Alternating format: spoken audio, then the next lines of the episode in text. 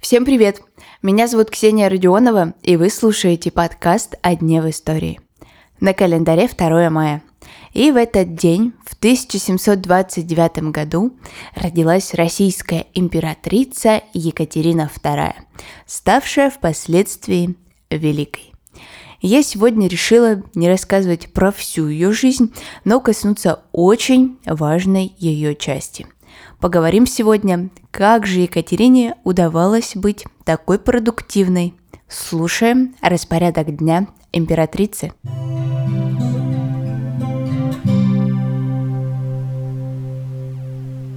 Немецкая принцесса София Августа Фредерика Ангальд-Сербская правила Российской империи почти что 35 лет.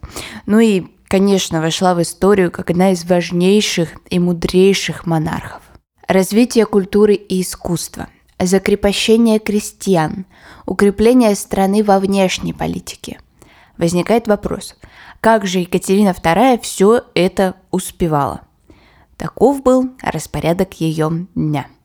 Вставала императрица всегда рано и старалась в одно и то же время, в 6 утра – причем она даже просыпалась раньше своих слуг, и, что удивительно для монарха, она могла сама о себе позаботиться в первые минуты и часы своего пробуждения.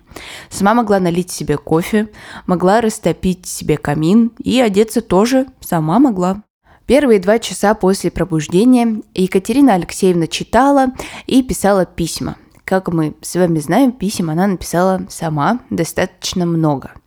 После этого она начинала общение с людьми. И на встрече люди важные приходили к ней прямо, можно сказать, в кровать. И там-то она важные государственные вопросы и решала. В 11 утра императрица уже одевалась и отправлялась на завтрак. Кстати, говорят, что она очень любила крепчайший кофе и какие-то сладости и изыски на ежедневной основе ей были совсем не нужны. Когда на завтрак императрицы приносили что-то сладкое, то это предназначалось не ей, а ее любимым собачкам породы левретка. У нее даже целое семейство их проживало, и вообще их там буквально не сосчитать, сколько было. Ну, конечно, про самых любимых много чего в истории осталось и известно. Так вот, эти собачки очень любили густые сливки, бисквиты и сахар. А вот такое вот было меню у любимых питомцев императрицы. Если сейчас вам захочется вдруг окунуться в тему тайм-менеджмента, узнать, что это такое, послушать людей действительно знающих, то я думаю, что вы точно столкнетесь с таким термином «съесть лягушку». Это значит сделать самое сложное, неприятное и неинтересное дело в самом начале своего дня. И тогда уже остальные дела вам покажутся не такими уж и трудозатратными.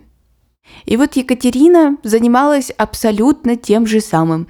Она в своем письме говорила, «Я поставила себе за правило начинать всегда с самого трудного, тягостного, самых сухих предметов. А когда это кончено, остальное мне кажется таким легким и приятным. Я называю это «приберегать себе удовольствие». До пяти вечера Екатерина продолжала встречи с высокопоставленными лицами, с сыном, с внуками и еще занималась рукоделием. Оказывается, императрица очень любила вязать, и она считала, что это занятие позволяет ей думать совсем о другом и не раздражает ее. Но уже после рукоделия Екатерина или отправлялась в театр, или просто болтала с приближенными, или играла в карты. В общем, занималась любимыми ею делами. В 11 часов вечера отбой. День императрицы окончен. Если что, свой распорядок дня императрица описала сама в своем письме хозяйке модного парижского литературного салона госпоже Жафрен. Было это примерно в середине 70-х годов. Ну а на сегодня это все. Спасибо, что вы прослушали выпуск до конца.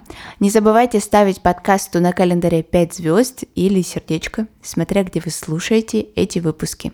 Желаю вам хорошего и продуктивного дня – как у Екатерины Алексеевны. А мы услышимся совсем скоро. Пока-пока.